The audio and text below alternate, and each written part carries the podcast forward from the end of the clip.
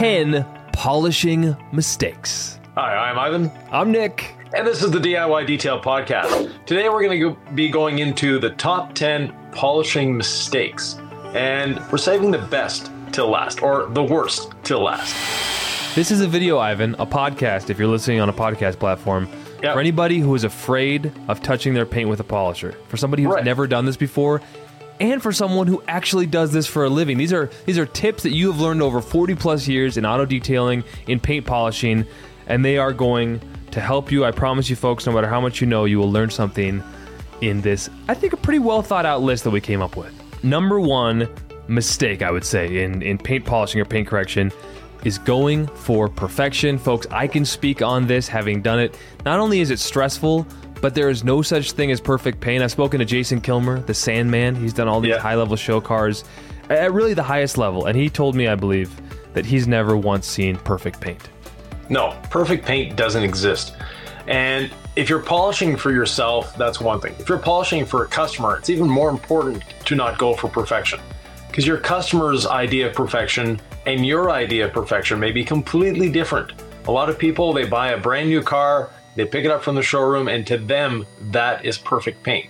So if you're a professional detailer and your customer asks you for their paint to be perfect, ask them what perfect paint is to them. It doesn't mean perfectly flat, glassy, uh, no orange peel, etc., etc. When you're polishing for perfection, you may end up being a loser really, really quick by burning through the paint. It's traumatic when that happens. It's no fun. And as you said, there's no such thing as perfect paint. Before we No. get to number two, can we just talk about what's happening when we polish paint, when we remove defects? Essentially, we're leveling the clear coat, right? It's all about how the Right. light reflects and refracts. But maybe for someone who really hasn't done this before, what, what do they need to know about polishing and the goal of polishing in the first place? Right. So polishing is an abrasive process. And that abrasion is removing clear coat. We're not taking clear coat from point A and bringing it to point B. That's not how it works. We're not filling in the scratches by removing a little bit of clear coat over here and depositing it in the scratch over there. That's not how it happens. We're literally removing paint. So if you have a scratch that's 10 microns deep, in order to 100% eliminate that scratch, you need to 100% eliminate 10 microns of paint and or clear coat. And the clear coat on today's vehicles is roughly around 40 to 50 microns thick. There's not a lot there. So imagine if you're taking 10 microns off, you're taking 20% of your car's protection off of it. And putting a ceramic coating on it is not going to add back that depth that you've taken off. And having burned through clear coat myself, like anyone who's really done this for a while, Yeah. has done, and we try to not have it happen. And when it does, it's it's really stressful and sad. So just listen to us, folks. Uh, Yeah. You go through the clear coat, and it leaves this mark, and you're like, "Well, I messed up. Can I just spot correct that? Can I do something?" It's like, no, you're repainting the whole panel, right? Yvan, can you talk about what happens when you burn through the clear coat and why we try to avoid that? Yeah, well, we try to avoid it because you're ruining the paint. But uh, when you're burned through the clear coat or burned through the paint, I've seen people go right down to the primer. Uh, then you have a really big issue, and you may be able to get away without spraying the whole panel, but it takes a talented uh, painter to do that to be to be able to do a spot repair. But generally, yes, uh, most body shops will either do at least the whole panel, or they might blend into different panels because of the color and they're having a problem matching the color. So you might have taken a spot out on the the front fender and you may need to they may need to re-clear the door and the hood while they're at it. Bottom line is, it's expensive, right? Yeah, it is. I And smile, you've it's no fun. Lowered the value of the car because you no longer have the factory paint on it. Absolutely. And so we're trying to avoid that. And so uh, mistake number two is polishing in direct sunlight. Yeah. So it can be done, but it shouldn't be done. And the reason for that is we're creating a lot of surface tension with the heat and the polish is diminishing faster. The uh, carrier liquids of the polish are, you know, dissipating faster, et cetera, et cetera. So you end up with stickiness. And if you have stickiness, then you need to add a little more pressure maybe when you're wiping it off. So those are things that you want to avoid. And any detailing operation should not be done in direct sunlight other than observing the paint to see how well of a job you did. Yeah, the direct sunlight is a great final light check, right? To sort of Yeah. MRI scan your job and see if you miss something under the shop lights or whatever. But yeah, if you can uh, find some shade and you have to detail outdoors, try to do that. Uh, make weather work for you by doing this out of direct sunlight. And whether you're Yep. inside or outside, Yvan, such a genius method that I doubted even as we were doing videos at first, which is take a towel, put it in your rinseless wash bucket. So at 256 to 1, our standard dilution, Yeah. it out and have a rinseless wash dampened towel as your polish removal step. It will cut through the polish in such an amazing way. It's helpful outdoors or indoors. Exactly. And if you have to polish outside, so you're doing a spot repair or something like that, uh, you have no choice, you're a mobile detailer, you can actually cool the panel down first using the rinseless dampened towel. You don't even need to dry it off. Start polishing. When you're done polishing, wipe it off again. But you have to short cycle your polish, meaning polish shorter cycles between cleaning the pad and between wiping off the polish. Is that because of the heat? Yeah, exactly. Did I tell you guys out there that you'd learn something even if you thought you knew paint correction and detailing? Because I just learned something. That's a genius method, Yvan. Thank you, sir. Okay, uh, number three mistake using too much polish. Yvan, we teach folks one spray of the gold standard polish is all you need on a moving pad so it disperses all those droplets. And it's like, is this all I really need? But then you use it and it works great. We teach just one spray of polish. Why is too much polish an issue? So, too much polish is an issue in a lot of ways. First of all, you're going to gum up your polishing pad. And gumming up your polishing pad means it's not cutting effectively and it's not working as it should. Secondly, too much polish, it uh, it starts breaking down and creates dust. And there used to be a popular thing, and I think some people are still doing it, priming the pad, which means they would take a whole bunch of polish, spread it all over the pad to make sure the pad didn't have any dry polishing areas. And then they add more polish on top of that to start polishing. Yes, it can work, but it's a great way of wasting polish, first of all. Secondly, it's a great way of creating dust because now you have all this dry polish residue in the pad and you're not allowing the pad to do its job. Using a cool, damp pad. So, straight from the pad washer. And if you don't have a pad washer, we have videos on how to clean your pad without the need for a pad washer but a clean, damp pad works a lot better. And the dampness in the pad will prevent the dry polishing or the dry buffing that the pri- pad priming uh, technique takes care of. So you're saving yourself there. And also, polishes are not cheap. So s- putting too much polish on is wasting your money. Uh, an example, the you know we have our gold standard polish. One spray of the gold standard polish is equivalent to about a pea-sized drop. So imagine everyone is telling you to use three, four, five, sometimes even six pea-sized drops on your pad. We're only telling you to use one. Now, if you're using a traditional polish that comes in a cream form that you dispense from a bottle through a cap, then yeah, you're going to have to put a little more on the pad just to get it spread across the pad.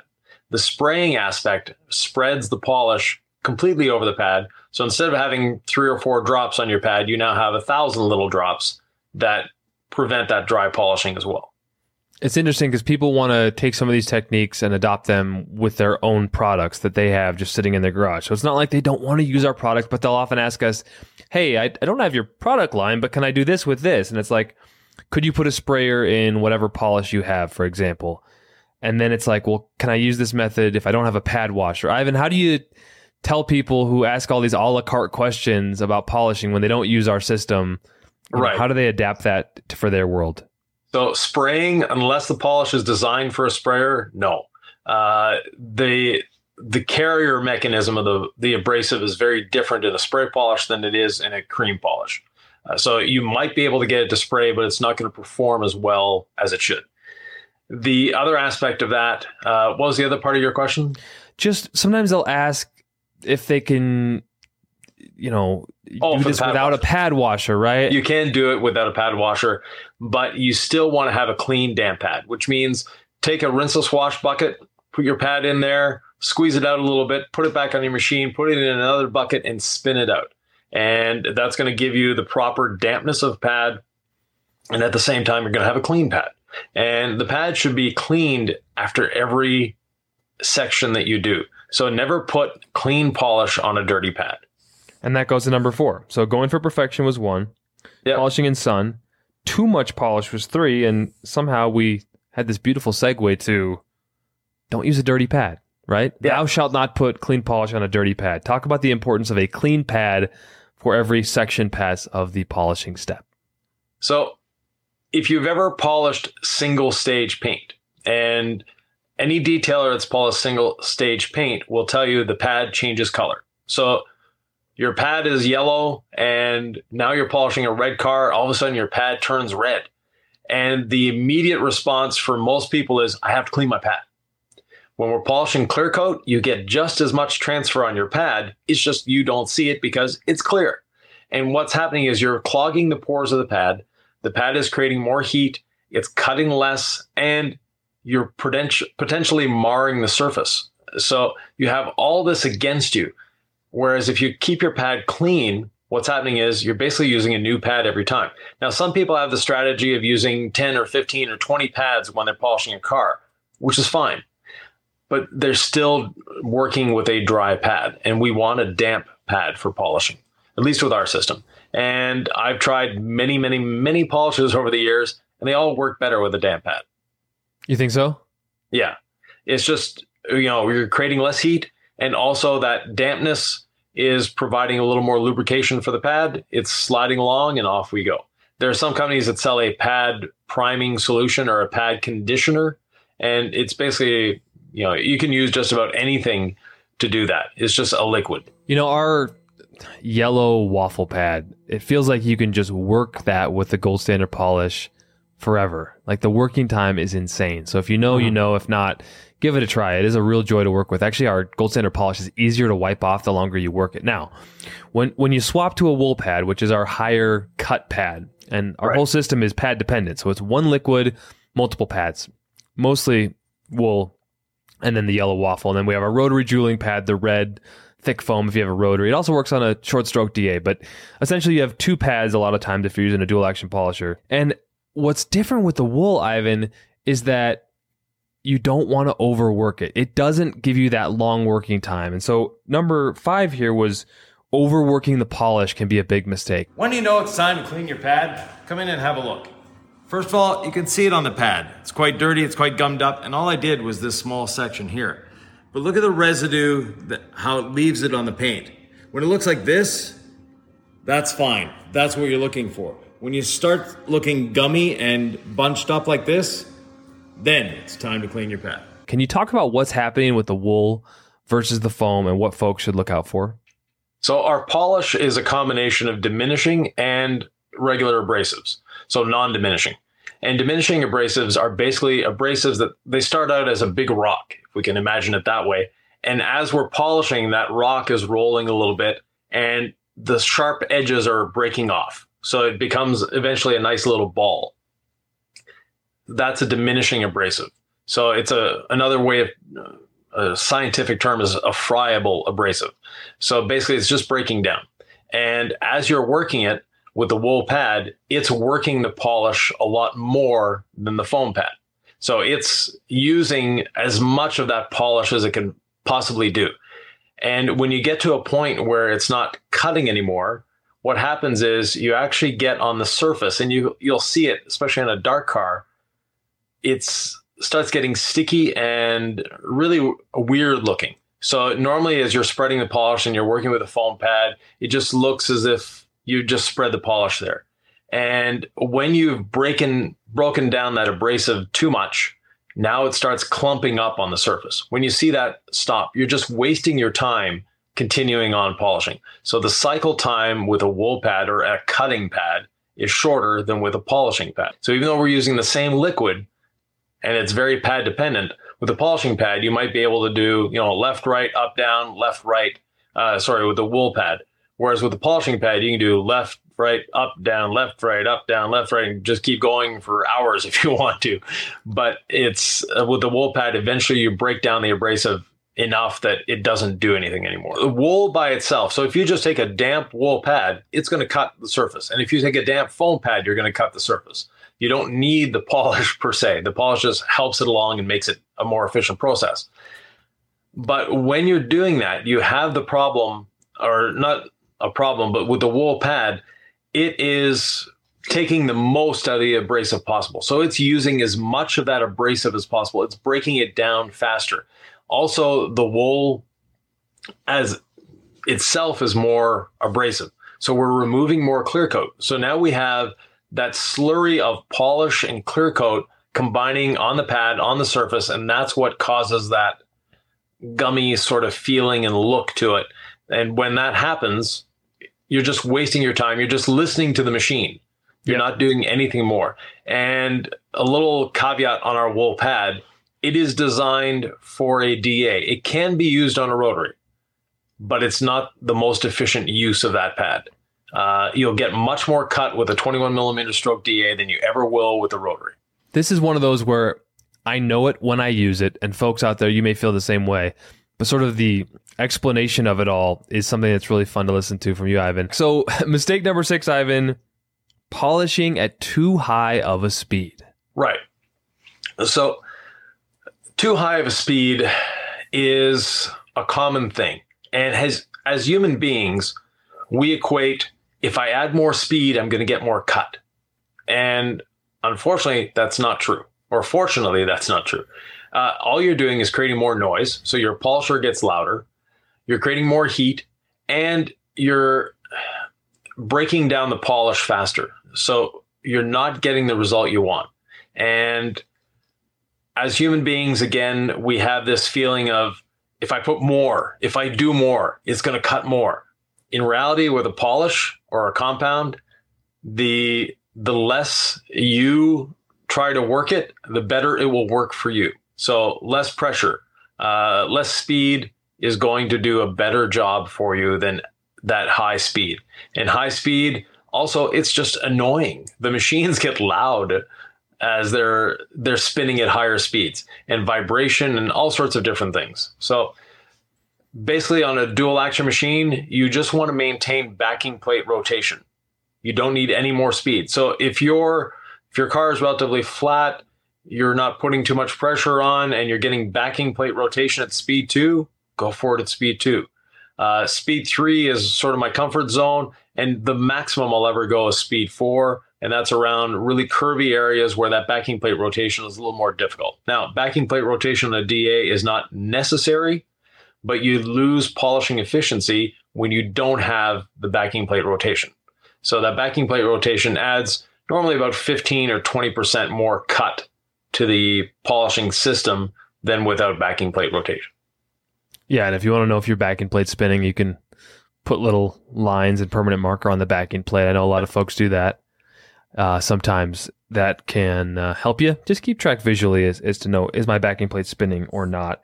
But speaking of the backing plate, we're talking about tools here. And one polishing mistake is just using the wrong tool and using the wrong tool, big mistake for polishing. Well, using the wrong tool. So like we said, using a, you know, a three inch polisher to do that.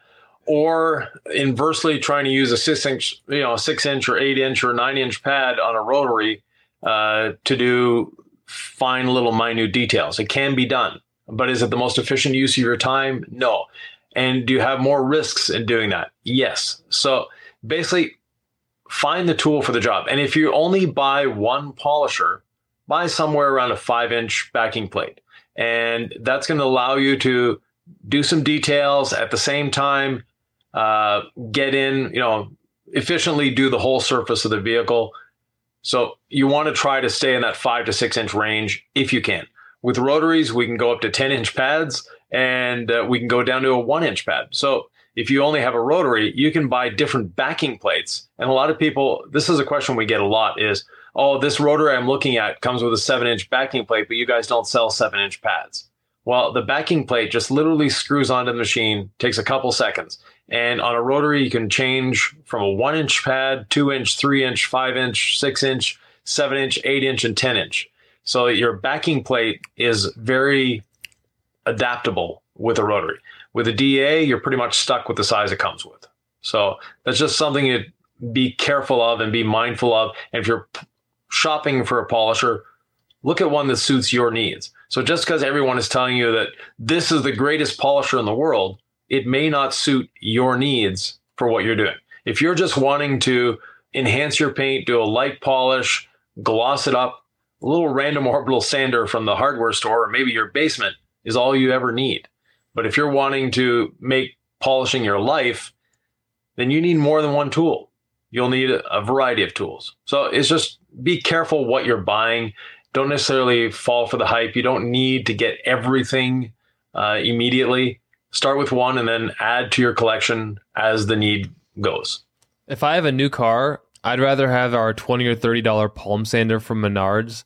Yeah. Spend the money to invest on the Lake Country pad washer Yeah. and just gloss up my paint, constantly clean my pad, spray the gold standard polish, boom. brrr. It's one handed, which is what I love about those palm sanders. Yeah. You get a little bit of cut and a lot of gloss, as opposed to going out and spending $250, $300 on a nice polisher, which honestly, nobody cares what polisher you use. It's all about the results. And you can get extremely glossy paint with the sander. So yeah. I do agree. If you're doing this for a living, though, you're going to need more than that. Uh, yeah, and speaking of that, though, some of us professional detailers guilty of this. Uh, overthinking one of the top paint correction mistakes, Yvan. Yeah, definitely. As detailers, it's part of our DNA to overthink overthink things.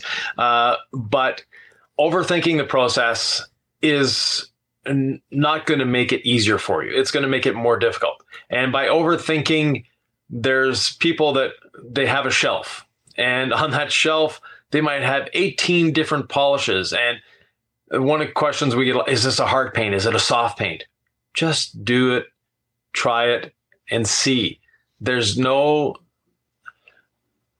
no uh, way of saying that all these cars. So all Subarus have soft paint. No, not true.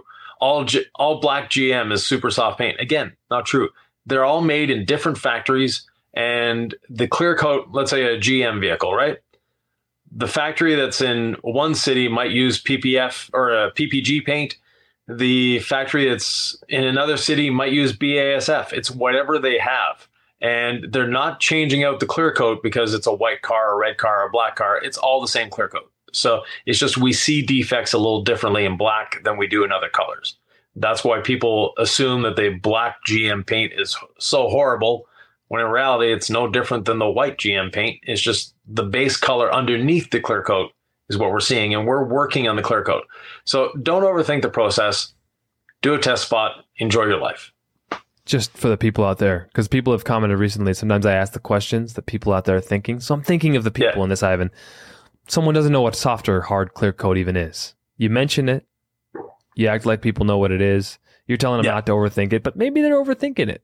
And we're going to indulge them. They want to know what that even, what does that even mean? Hard or soft clear? To me, it's really easy to get a defect out of Subaru paint if it's quote unquote soft, but it's harder to finish it down perfectly because everything you do affects it in a really visible way. Whereas if it's hard paint, that scratch is going to be harder to get out, but it's not going to show as many crazy like little ticks as I'm finishing it down with my DA. Exactly. We use a, a rotary to, to finish out paint here at Yeah. DIY Detail. But yeah, just hard versus soft paint. You always give great explanations. well, you just you just gave one. Okay. Nothing to add. I feel good, guys. I got it. Uh, number nine. So, a reliance on tools over technique. I mean, this is kind of in the overthinking category. This is kind of in the spending too much money on all the fanciness out there. Uh, tools over technique, Yvan. This was your idea. Uh, go. Yeah. So put any polisher in my hand, any pad and any polish, and I will figure it out to get you a good finish. And that is what you should be going for. Uh, you know, we see it in our Facebook group. People ask a question is, "Oh, I'm working on this car, and this is the problem I'm having." And a lot of people's first reaction is, "Go out and buy this. Go out and buy this. Go out and buy this." No, you don't need to go out and buy anything else. Just figure out the system that you have.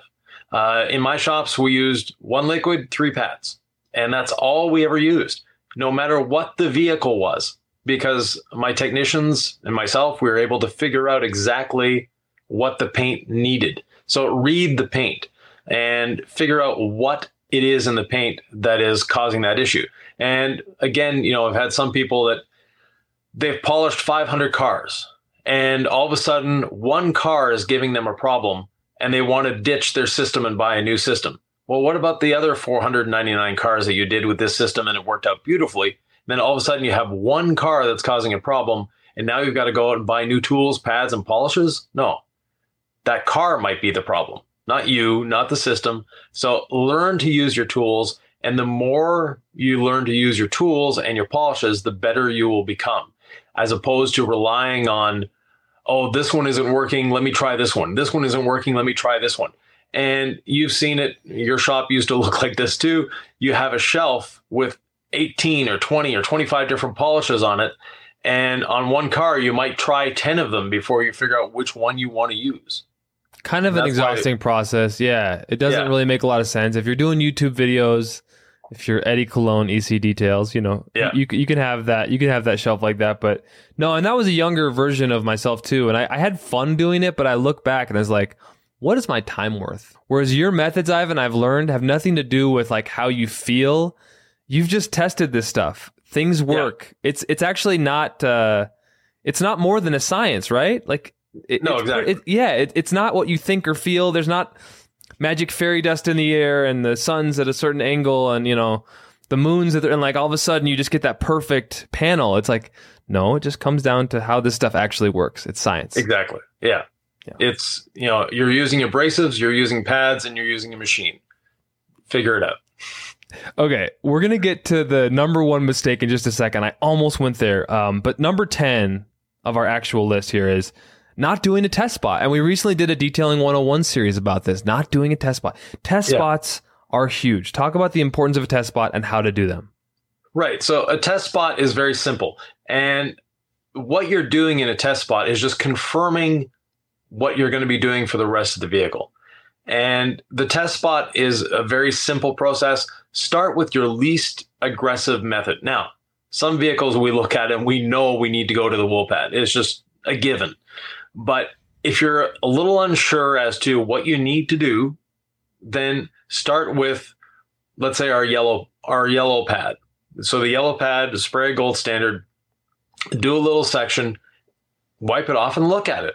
Is this satisfactory? Is this all I need? Do I need to go to two steps? Maybe, maybe not. Is it giving me the gloss that I want? Great. Now, if it's not giving you the results you want, then you need to adapt. Or if it seemed like too easy, well, maybe go to the, the red pad and just try that. Uh, there are some vehicles I'll look at them and I won't even do a test spot. I'll just break out the red pad and start polishing, and that's all I need to do because the car is in great shape. And there are other vehicles where we look at it and go, yeah, no, this one needs a little more. So a test spot is really just a verification of this is what I think I should be doing on this vehicle. Let me try it out. And then if it works, great, continue on. If it doesn't, then I need to do another test spot. One mistake some people make as well is they do all their test spots on the same spot.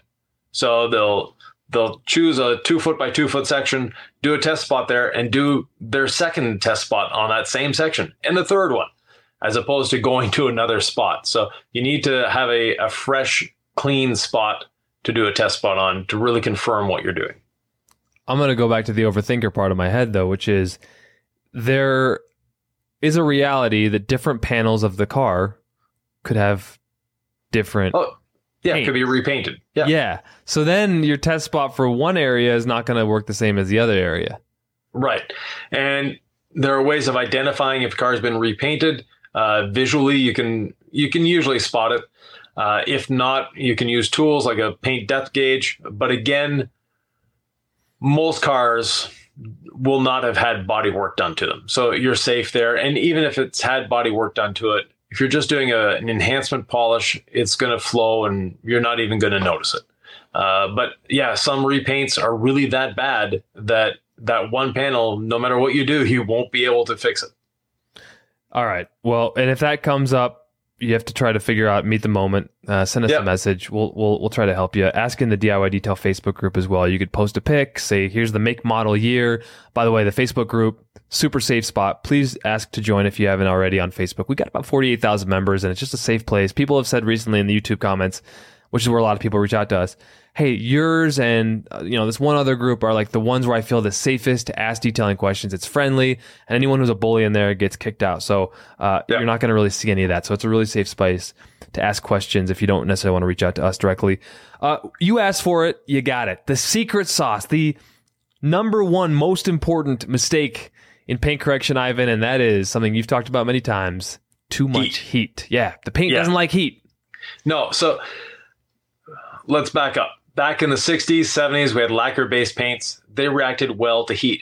And the techniques that a lot of people still use are still referring to that lacquer based paint. We don't have lacquer based paint anymore, thankfully. We have clear coat, does a much better job. But that clear coat is a plastic. And what happens when you heat plastic? It gets soft. And that softness means that the polish isn't doing what it's supposed to do.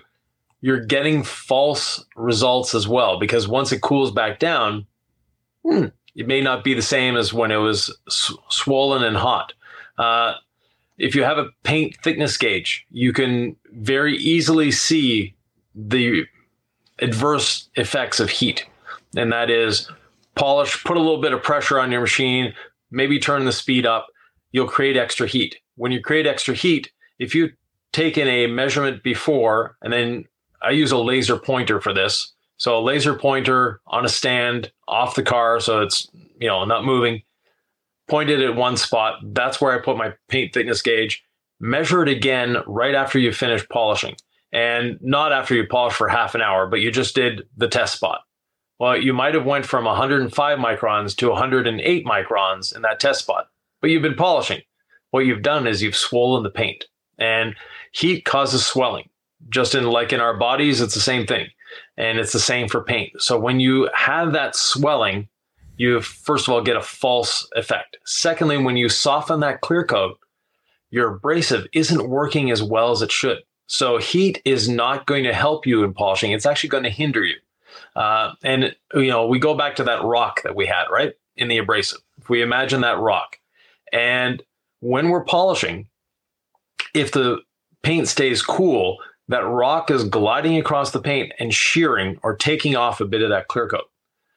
When we heat that clear coat a little bit and it gets soft and rubbery, now, what happens is that rock, instead of gliding across and cutting as it should be, is digging in and rolling and digging in and rolling.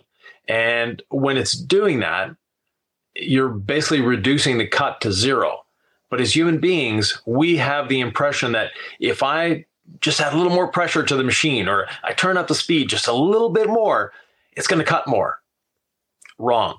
Uh, you know, when I uh, when I had my employees and I see someone doing that because intuitively as human beings that's what we do. The result isn't what we want. Let's add a little more pressure. Let's add a little more speed. And I'd walk by and I'd see an employee do that. I'd say, "Whoa, you need to get this job done faster. So slow down. The slower you move, the faster you work, and the slower your polisher moves, the faster you work as well." It's like I say, counterintuitive but give it a try and you'll be pleasantly surprised. And at the same time, you're not working as much. So everything that creates heat in polishing is a bad thing. And that is excessive speed, excessive pressure, and dirty pads. All three of those will create heat. And when you're creating heat, you're not polishing correctly. Well, Yvan, I encourage folks who disagree to chime in on this YouTube video. If comments you're not watching us on YouTube, uh, we yeah. do answer the comments there. Uh, but do leave us a five star review if you could on your podcast platform or, or subscribe or whatever it is you can do to support us. It's free and it's a way to continue uh, us helping you because when we get support, we can continue on as well. But Yvan, I know a lot of people are still going to use heat, they're still going to use pressure and I just encourage them to uh, to listen to you because I used to be that person as well. Sometimes I crank up the heat and I'm like, what am I doing? Like it, it's a natural instinct. I'm like, I'm not getting the result I want, so I'm going to do this. But I know I'm swelling the paint, so whatever I'm seeing is a temporary fix. And I'm like, I, I don't even know why I'm doing it. And that's again, listen to Yvan because sometimes you go by the Nick thing, which is like, I feel like this is working. And Yvan just like, uh, there's logic here, there's science, there's chemistry. Like, just trust me, I've been doing this longer than uh, you've been alive. So uh, yeah. I encourage folks just. I've learned my lessons, and I, I encourage give it a try. Give it a try. Give it a try. Uh, and if folks want to learn more, we have an entire playlist about the gold standard polishing system. So we're going to put that right in the center of the screen, Yvan. They should go over there and, and do what? Well, click on it, follow it, enjoy.